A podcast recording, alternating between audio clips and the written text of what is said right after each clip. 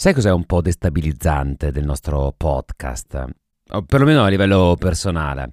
Non tanto del nostro podcast, del nostro workflow creativo per generare questo podcast è che io ogni mattina sul canale Telegram, ricordo sempre l'indirizzo t.me slash chi trovi il link diretto nella descrizione di questo episodio, unisci per avere in esclusiva il tema del giorno e poter partecipare attivamente a questo podcast. Dicevo che quello che destabilizza me è che parto la mattina con un'idea e registro un mini podcast tipicamente di due minuti, due minuti e mezzo, massimo tre minuti in cui annuncio il tema del giorno e imbocco una riflessione per stimolare le menti dei pregevolissimi ascoltatori, co-creatori di questo podcast e permettere loro attraverso un link di dare il loro contributo acustico. Solo che poi durante la giornata accadono cose e quindi capita che alla sera, come in questo momento sto registrando il, il, nostro podcast, siano accadute talmente tante cose che poi rischi di andare un po' fuori strada. E più di una volta i, i messaggi dei, dei pregevolissimi erano centrati con l'argomento, mentre il mio frame, le mie riflessioni andavano tutte da un'altra parte, come ad esempio nel podcast di ieri. Il tema era uno, ho parlato di tutt'altro. Però, però ci sta, no? Perché, perché, la tua giornata scrive qualcosa, incide eh, la biografia della tua vita in tempo reale ed è innegabile che devi riuscire a mettere nel tuo podcast le emozioni del momento. Possono essere emozioni belle, possono essere emozioni meno belle, momenti più piacevoli, momenti meno piacevoli, perché poi la vita è tutto questo grande chiaroscuro in cui mm, cerchi di trovare gli assoluti in un mare di relativi che ci circondano. Quindi stamattina ero partito annunciando un tema. È presente il film Collateral. Collateral è un film con Tom Cruise che tra l'altro noi in Italia diciamo Tom Cruise, vero? E invece qui dicono Cruise. Comunque hai capito, quello strano di Scientology. e poi mm, c'è Jamie Foxx, un artista tutto tondo. Penso ci siano pochi altri intrattenitori di quel calibro che sono credibili qualsiasi cosa facciano. Grandissimo attore.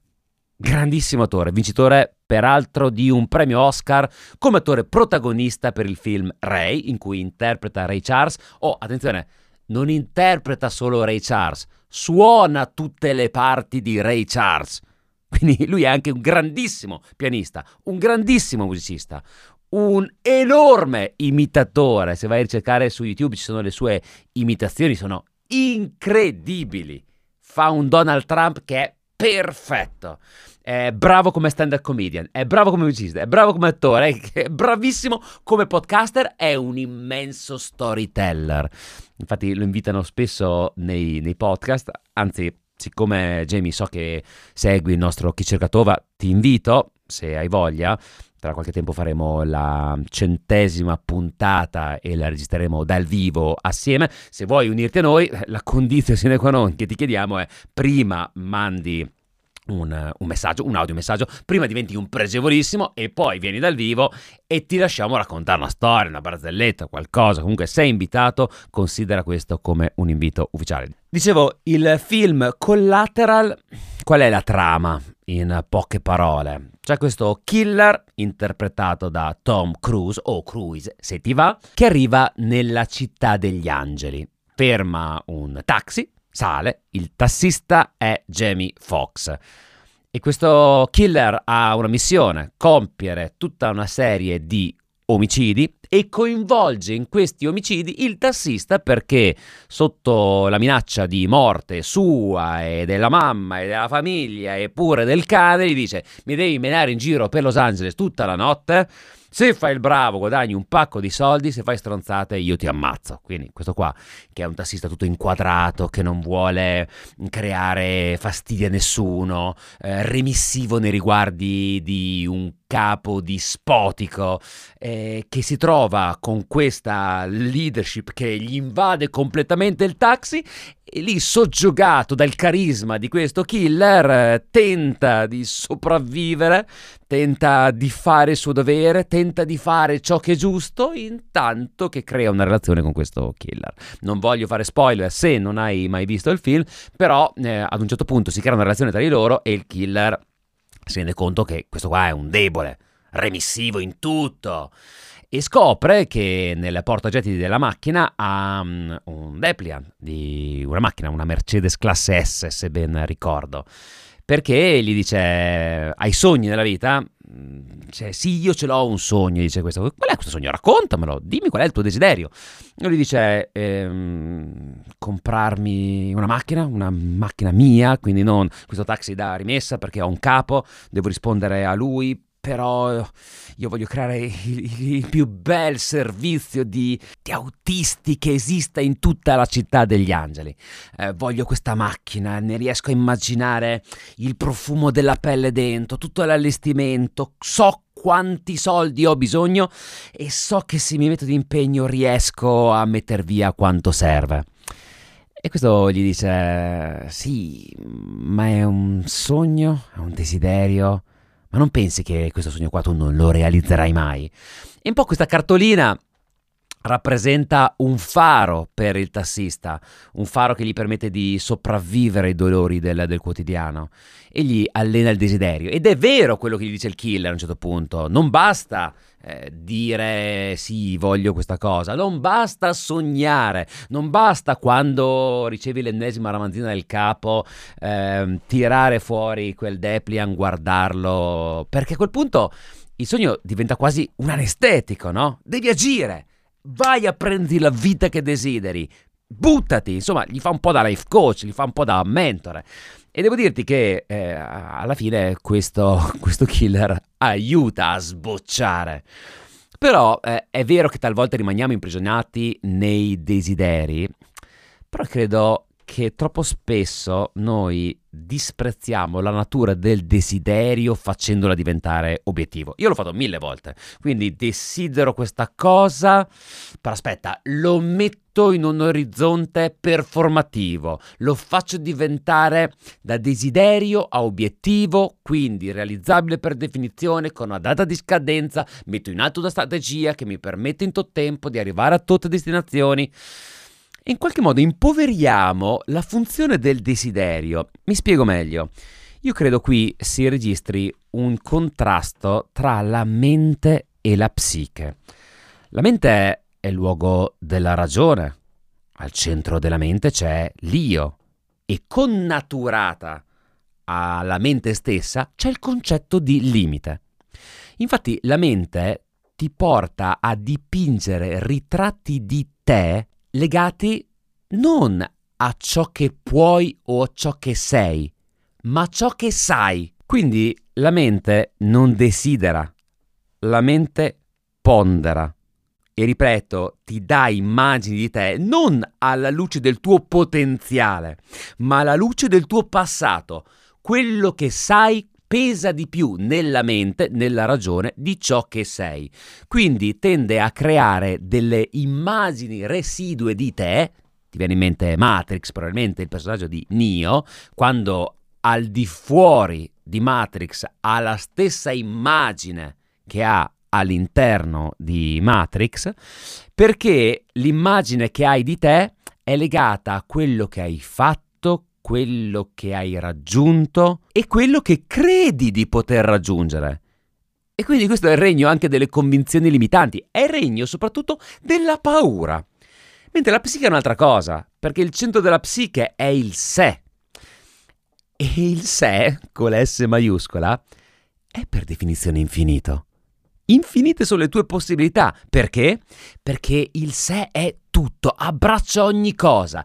Nei sogni non c'è ciò che ritieni possibile, c'è un desiderio che tracima la mente razionale, c'è il desiderio in quanto tale e quindi puoi volare nella dimensione del sogno, puoi volare nella dimensione del desiderio, perché la psiche è una realtà più profonda che abbraccia tutte le menti individuali, abbracciando quindi anche un intelletto collettivo. Qual è il punto? Che se dalla prima parte governa la paura, che diventa convinzione limitante, nella psiche governa il desiderio.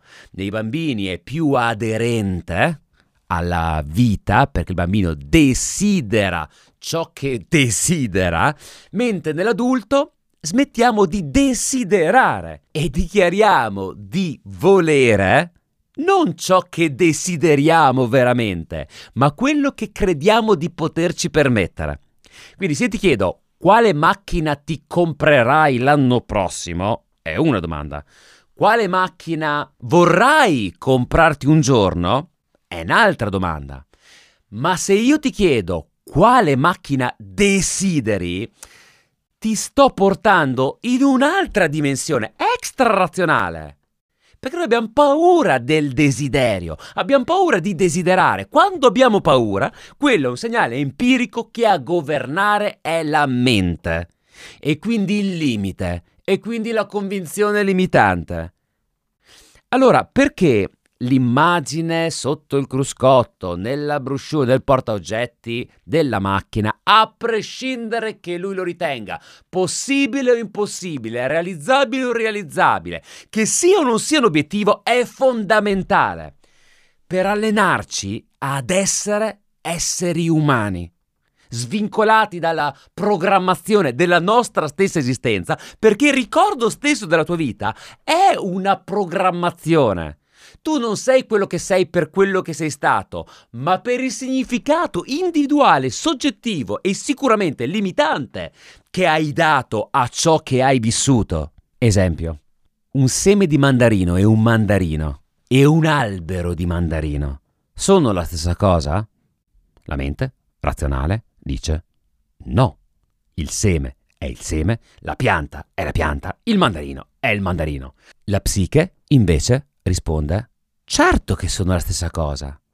Ti dirò di più, che tu e il seme siete la stessa cosa. Vabbè, no, qui stiamo andando un pochino oltre, perché il seme è in potenza albero, l'albero in potenza diventa di nuovo frutto.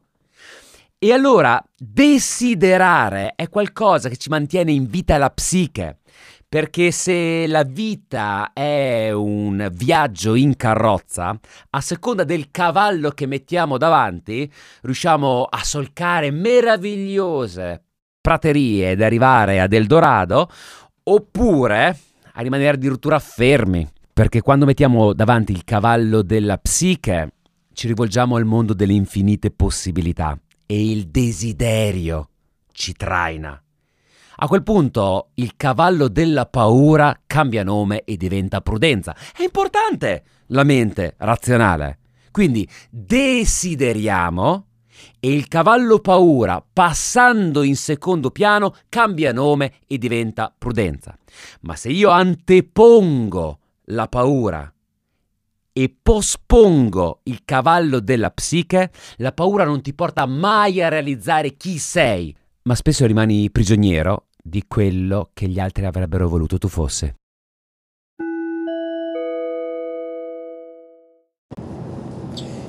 Sarò forse romantico, però la cosa che proprio mi fa andare avanti è il viaggiare, ma non il viaggiare proprio per, per muoversi, il viaggiare proprio per esplorare, per entrare dentro il territorio, capire esattamente eh, come stanno vivendo quelle, quella gente eh, di quel posto, entrare nella natura e entrare nel, nel paesaggio proprio della, della, scena di dove sto vivendo. Questa è, è una delle, delle cose che mi fa andare avanti. Infatti, il più possibile cerco di viaggiare assieme ai figli, eh, ma soprattutto assieme ad Ariana, la mia compagna, e con qualsiasi mezzo, eh, che possa essere la moto, che possa essere il furgone, eh, che possa essere la macchina, eh, basta, basta muoversi e di fatti quando si... Faccio una cosa che non ho mai fatto, registro un secondo audio perché effettivamente il tema mi interessa molto. Stavo dicendo che infatti quando abbiamo dei momenti difficili e nell'ultimo anno di momenti difficili ce ne sono stati veramente parecchi, ci mettiamo a sognare, progettiamo un viaggio, quando farlo, come farlo e, e lo facciamo e lo facciamo poi no, non tutti i viaggi ovviamente eh, riescono eh, però viene messo nel cassetto per, una, per il futuro. E questo è quello che veramente ci accomuna a me e Arianna e ci fa andare avanti sicuramente il fatto di esplorare il territorio e vivere proprio questa esperienza di, di viaggiare. Ciao a tutti C'è una cosa che ho notato che mi carica molto spesso mi dà l'energia e la forza di andare avanti, che è la sofferenza degli altri, perché probabilmente l'ho vissuta sulla mia pelle e uh, mi sembra veramente pazzesco che ci sia tanta gente che la, la, stia, soff- la, la stia, vivendo ancora oggi e uh, noto che mi carico un sacco.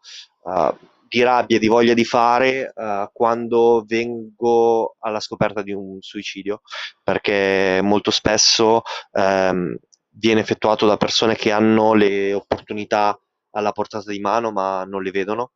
E um, diciamo che um, anche solo pensare a questa cosa mi dà davvero tanta forza di andare avanti e tanta forza di uh, cercare di trovare un modo per dare degli strumenti a chi non ne percepisce, perché spesso li ha a fianco ma non li vede e quindi questo è il mio sogno, diciamo. Penso di aver detto forse anche più di una volta all'interno di questo podcast eh, di avere come sogno l'avere un'azienda mia, eh, ma non un'azienda piccola, una piccola attività, un'azienda con eh, centinaia, migliaia di dipendenti. E quando mi calo in quel sogno per a volte rifugiarmi da quella realtà che non mi piace, eh, I pensieri che faccio però non sono quelli eh, dell'imprenditore di successo con un sacco di soldi che va in giro con la Ferrari, col suo yacht, eccetera, eccetera. Eh, non è una questione di ricchezza personale. Mi immagino a disposizione di tutti i miei collaboratori, a disposizione di tutti gli amici che io posso coinvolgere nel mio progetto. Mi piacerebbe essere la persona che stimola e che aiuta le persone a realizzare i propri sogni, a creare magari a loro volta un'altra azienda e essere un po' il riferimento. Ecco, a me piace essere la persona che in qualche modo ti supporta a realizzare le cose. Buongiorno Toma, a me della Mercedes da sogno diciamo che mi importa poco, però ecco questa ieri sera sono tornato da, da un bellissimo viaggio che ho fatto con la mia famiglia e questa mattina guardavo gli occhi, gli sguardi delle, delle mie bimbe e io una un po' meno bimba dell'altra, ma comunque sempre la mia bimba, e mi godevo quegli occhi che secondo me si sono arricchiti di, di esperienze e, e, quell'intimità che si è creata comunque stando insieme, vivendo delle avventure. E quindi direi che mi è già venuta voglia di, di organizzare il prossimo. Quindi sicuramente inizierò da oggi a pianificare il prossimo viaggio perché una delle cose che mi piace più in assoluto fare è viaggiare.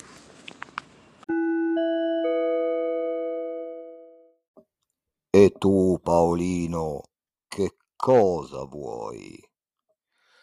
Ma guardi, io non chiedo niente, sostanzialmente io non chiedo niente. Cioè, c'era la Aston Martin, ecco, mh, faccio un po' come la LEF, non so se sapete la storia dell'alfabeto ebraico. Proprio, però se ci fosse proprio un, un gran di sapienza, io la prenderei, così, nel dubbio.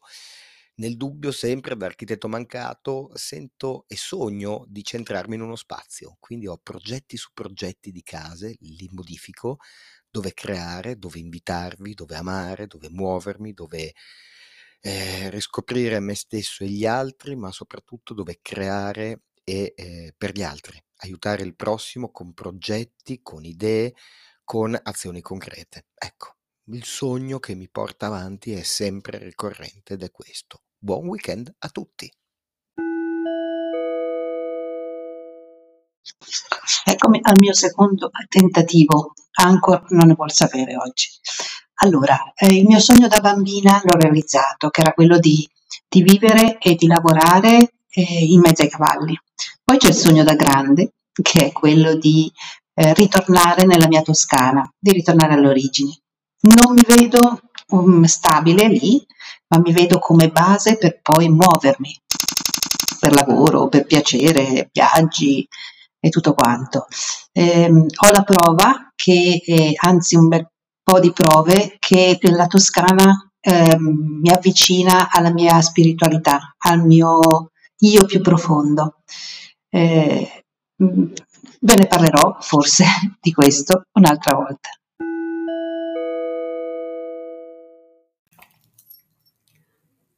La giornata di oggi penso che la ricorderò a lungo mm, in senso negativo, ahimè, quindi pensare al sogno mi aiuta un po' a, ad andare oltre.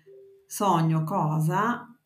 Io che vivo in un'isola del Mediterraneo, fronte mare, sono amica dei pescatori, posso nuotare quando voglio, quando desidero, perché il mare è a mia disposizione e io sono a disposizione del mare. Ciao! Allora farò un audio scomodo perché in questa stagione mi sto limitando ad ascoltarvi perché è stata una stagione particolare per me come sapete, quindi ho affrontato prima questa gravidanza, poi il parto e Ehm, adesso sto affrontando un tempo che non avevo ancora avuto il coraggio di raccontare per via di quello che si diceva in questi giorni, no, per cui il dolore è difficilmente raccontabile. Le cose difficili si fa fatica a raccontarle, si pensa al giudizio degli altri, a all'imbruttimento che puoi creare, pensi che abbia dignità solo ciò che, mhmm, sia bello, che valga la pena. E invece il mio bimbo non sta bene, non sta bene, ehm, dopo il parto che sembrava essere andato tutto bene, nella notte, uhm, ha iniziato a manifestare dei tremori e ora, uhm, dei abbiamo visto che ha avuto un danno ha avuto un'ischemia in utero e quindi siamo in ospedale da un po', da un mese, anzi da 45 giorni da quando è nato. Ecco, mhmm, è un audio che non avrei mai voluto mandare, che probabilmente, vabbè, valuterà il TOV a inserire. Ad ogni modo volevo dirvi che per me questo tempo, stare di fronte al dolore è stato questo. Io non ho mai provato un dolore così grande, ehm, e ho paura che questa cosa mi mi cambierà per sempre, che non sarò mai più quella di prima. Quindi ieri mi faceva riflettere quando Tova diceva che nella sua creatività, ehm, è riuscito a mettere eh, questo dolore che ha provato nell'ultimo tempo, perché io ho paura che invece questo dolore me la porti via la creatività, la leggerezza e quello che ho sempre amato fare, che, che è creare. Anch'io ho quest'indole molto creativa che di solito mi fa vivere. E, ehm, e, per chiudere con quello che dicevamo invece oggi, che si diceva oggi, cos'è che mi fa sperare, vivere e che, boh, che il destino non sarà cattivo e che, e che forse eh, appunto questo mi insegnerà qualcosa di nuovo.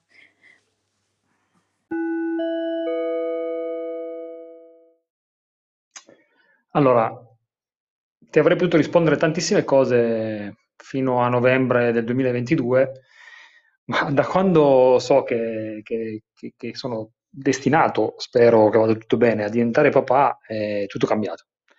Quindi in questo momento l'unica cosa a cui penso nei momenti veramente un po' così complicati, complessi, è che devo arrivare al massimo della mia forma a luglio di quest'anno, quando dovrebbe nascere la mia bambina e non so veramente cosa aspettarmi da tutto questo, cercherò, cercare di essere un padre credibile.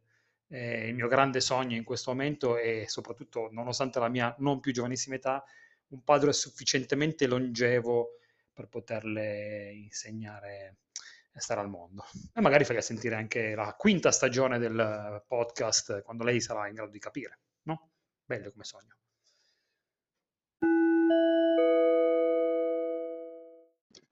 Eh, caro Tova, io casco sempre sugli stessi argomenti perché per me questa cosa è una Gibson 355, il modello che all'epoca era più costoso della 335 più famosa probabilmente, che è una chitarra e mm, è una chitarra che non è il modello che ho visto e che mi piacerebbe, è una cosa vintage, un po' adattata, costa praticamente come l'automobile del, del protagonista del film.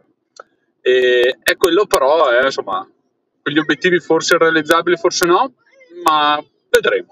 Qui Raffaele Tovazzi per gli amici Tova e questo è Chi cerca Tova.